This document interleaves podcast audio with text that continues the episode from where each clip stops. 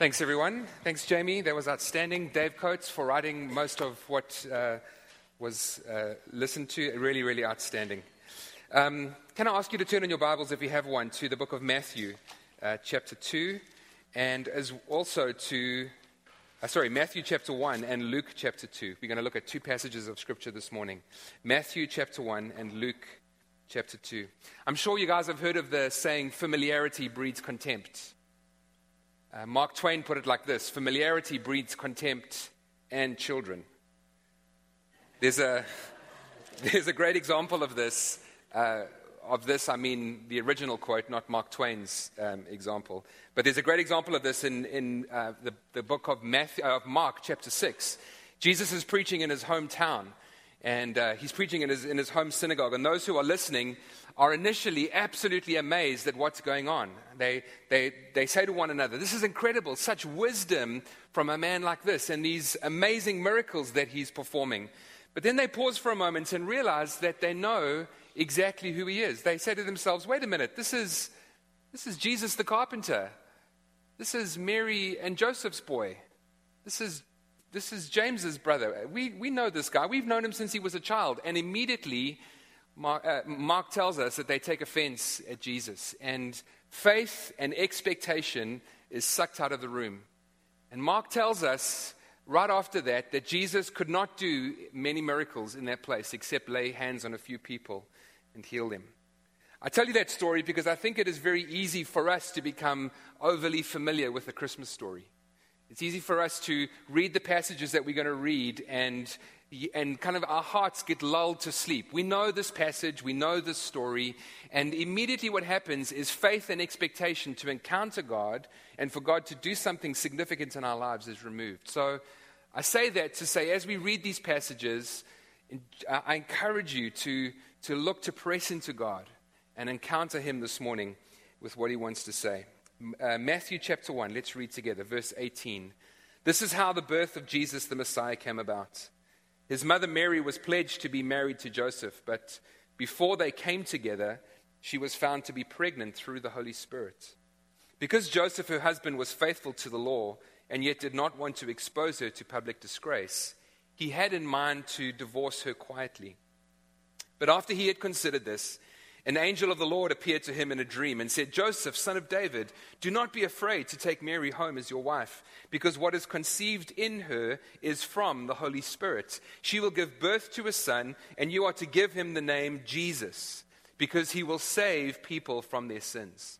All this took place to fulfill what the Lord had said through the prophet The virgin will conceive and give birth to a son, and they will call him Emmanuel, which means God with us. And then if we can flip, flip over to Luke chapter 2, starting at verse 1. Luke chapter 2, starting at verse 1. In those days, Caesar Augustus issued a decree that a census should be taken of the entire Roman world, jumping down to verse 4. So Joseph also went up from the town of Nazareth in Galilee to, uh, to Judea, to Bethlehem, the town of David, because he belonged to the house and line of David. He went there to register with Mary, who was pledged to be married to him and was expecting a child. While they were there, the time came for the baby to be born, and she gave birth to her, first, her, firstborn, a son. She wrapped him, she wrapped him in, in clothes and placed him in the manger because there was no guest room available for them. And there were shepherds living out in the fields nearby, keeping watch over their flocks at night.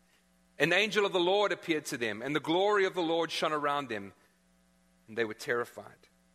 But the angel said to them, Do not be afraid.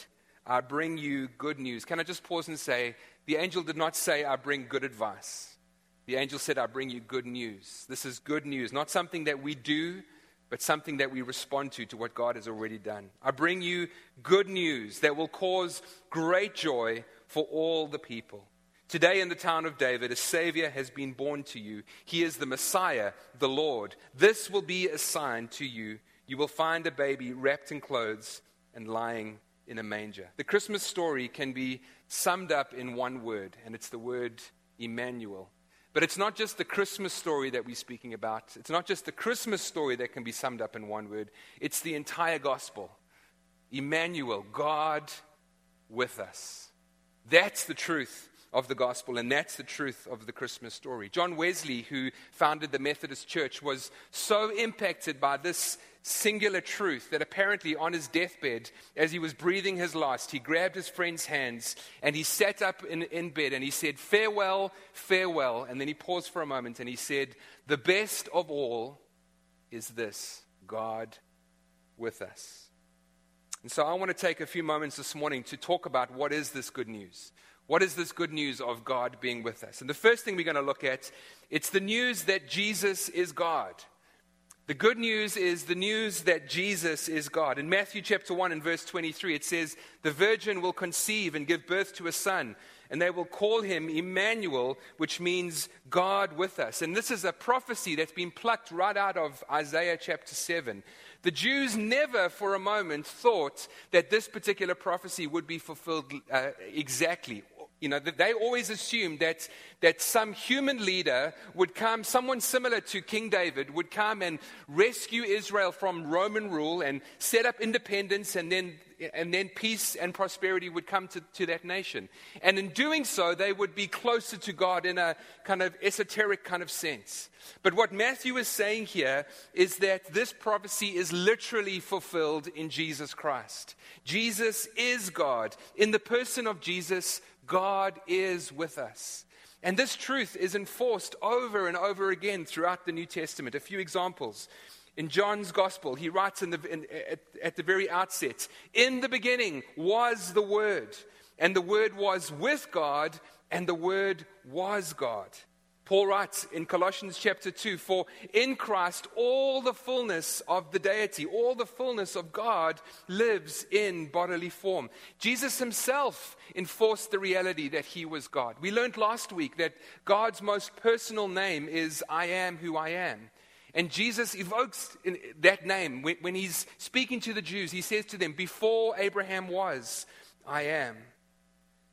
But I don't want to take time looking at the theology behind this. I want to take a few moments to consider the implications. What, what is our response? What do we do with this truth that Jesus is God? The first thing I want to say is it should create something of a crisis in our lives. It should bring us to a fork in the road. It should cause us to, to realize that we have to respond in some kind of way. John Stott, in his book Basic Christianity, observes that in the Gospels there are only three ways that people respond once they have an encounter with the real Jesus Christ. One response is to get very angry and want to kill him. Another response is to be afraid and want to run away. And a third response is to be in awe of Jesus and to fall down and to worship him as Lord and Savior. But he goes on to talk about the reality that, that a response of saying, well, that's nice to a sermon that Jesus preached or an encounter that someone had with Jesus is totally not an option at all. And I want to say that too, friends, that indifference and, and apathy is not an option if we have encountered the real Jesus Christ. Some of us want to receive Jesus as Savior, but not receive Him as Lord.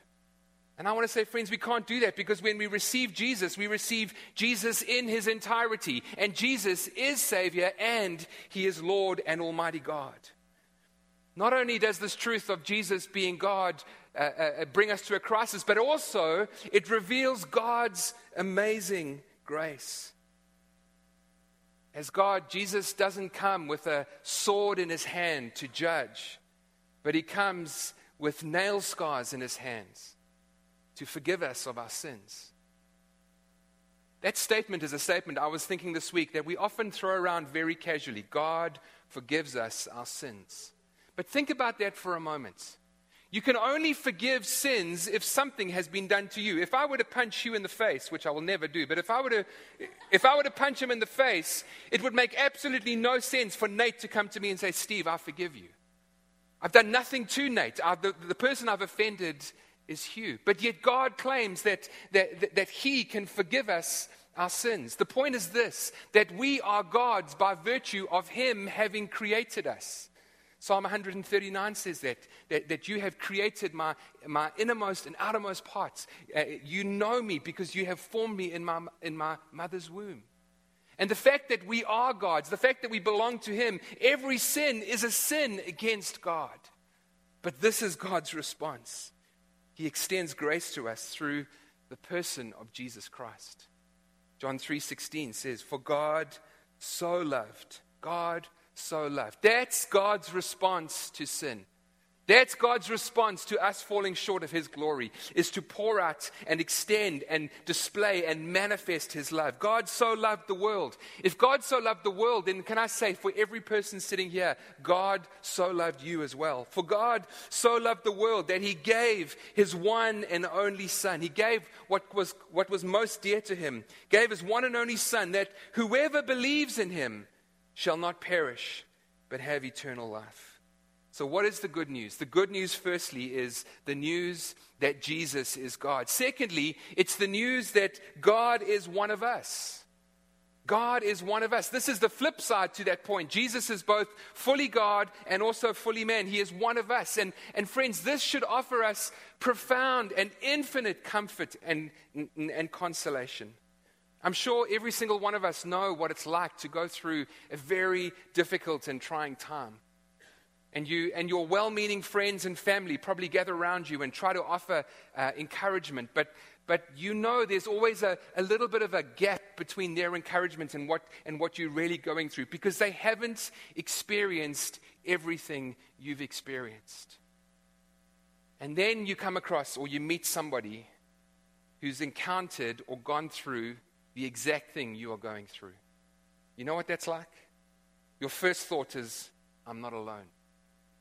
Your first thought is, I know what, uh, someone understands exactly what I'm going through. And, and with that person, there is, a, there is an immediate connection, even if you don't know them that well. You're able to talk to them somewhat more freely, and you're able to listen to their perspective and their advice. I saw that happen a few Sundays ago, sitting on the stage while I was watching Michelle give, share her testimony at our Testimony Sunday a few Sundays ago. Michelle was sharing about some particular and very personal struggles that she was going through, and I'm sure every one of us here was, was moved and touched by that. But I noticed a few of you, you were being touched in a far deeper way because you suddenly realized that there was someone who understood the depths of your struggle. Most of you guys know I, my struggle with, with uh, speaking and stuttering. And for many, many years, I've struggled with not, not ever finding someone who can fully understand what I'm going through. I share, some, I share this story with some people, and they say, Oh, yes, I used to stutter too. But there was such a frustration in me because it's something I still struggle with and I still get nervous about.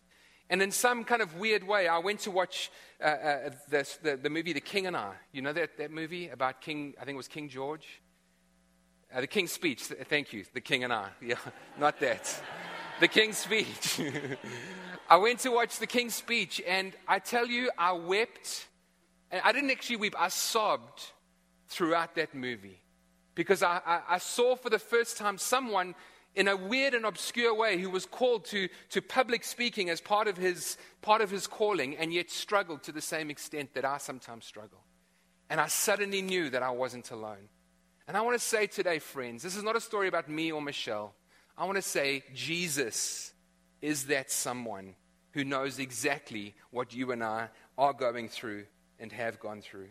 1 Peter chapter 4 says this Since Jesus went through everything that you're going through and more, learn to think like him. Hebrews 4 Jesus is not out of touch with our, with our reality. He's been through weakness and testing, he's experienced it all, all but the sin. We can never say of Jesus, He doesn't understand what I'm going through.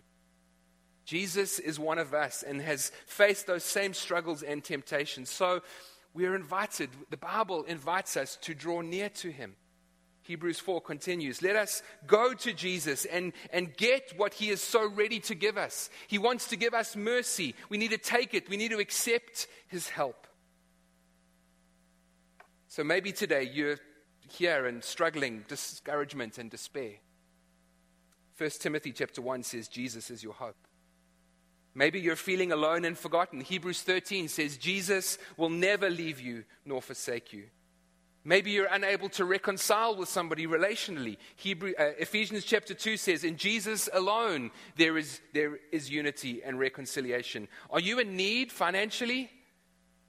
Matthew 6 says, Seek first his kingdom, and Jesus will provide all of your needs. Are you struggling with guilt and shame? Throughout the Gospels, Jesus is told, it, it said of Jesus that he is the one who forgives once and for all. Do you feel, are you feeling taken advantage of? Romans 8 says, Jesus is your vindication.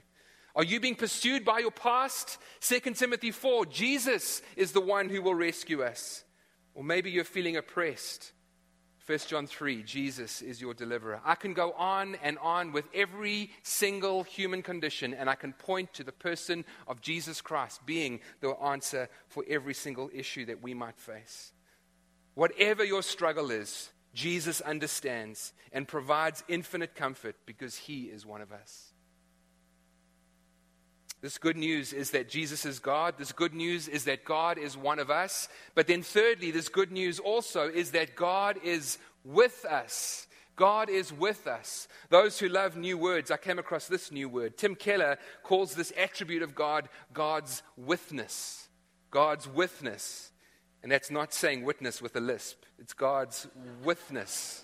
This is not just this is not just Jesus coming to us. This is Jesus taking up residence. This is Jesus being in close, intimate relationship with us. The, the essence of my sermon from last Sunday. Eugene Peterson translates John chapter 1, verse 14 like this The Word became flesh and blood, and I love this, and moved into the neighborhood.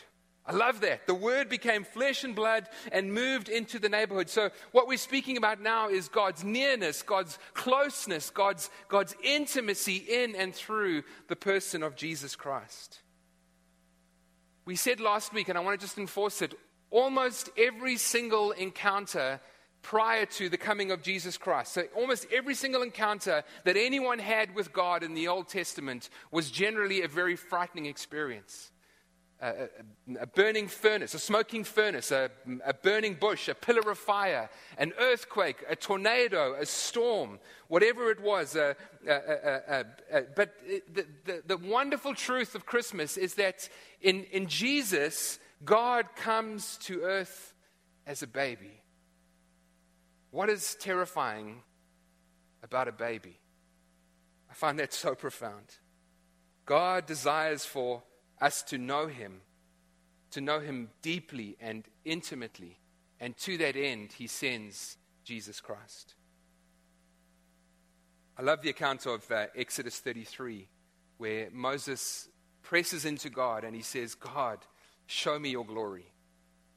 And God says to Moses, He says, Moses, you know, I'm, I'm going sh- to pass by you, and I'm, I'm going to proclaim my name in your presence, but you cannot look at me face to face and live.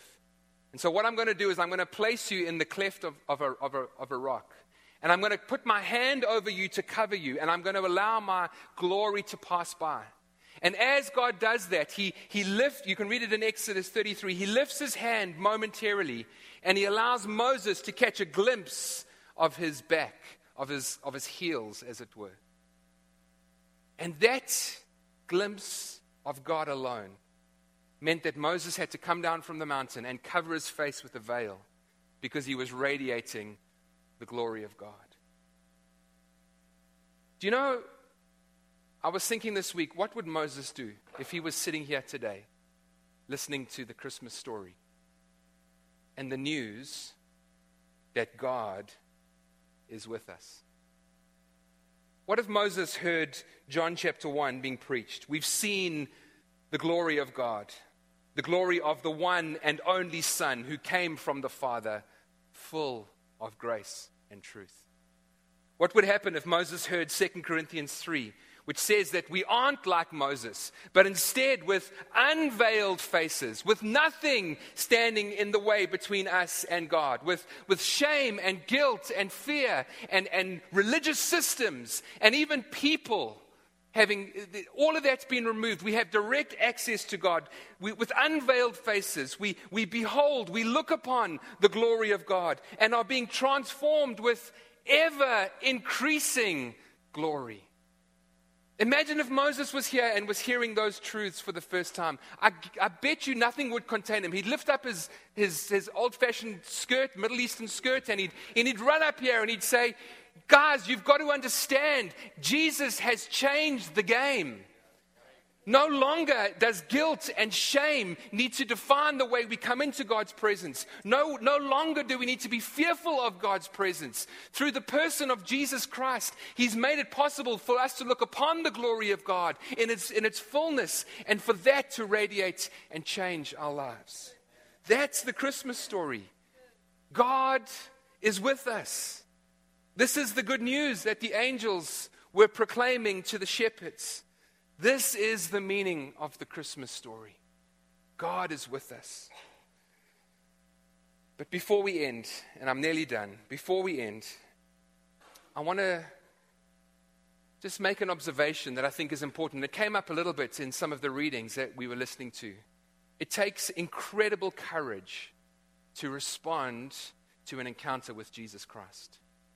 It takes incredible courage for us to respond to an encounter with Jesus Christ. And that's what I, I find so fascinating about this Christmas story as we read in Matthew uh, and also in Luke. Joseph, Jesus came into Joseph's life, and Joseph needed an incredible amount of courage to respond.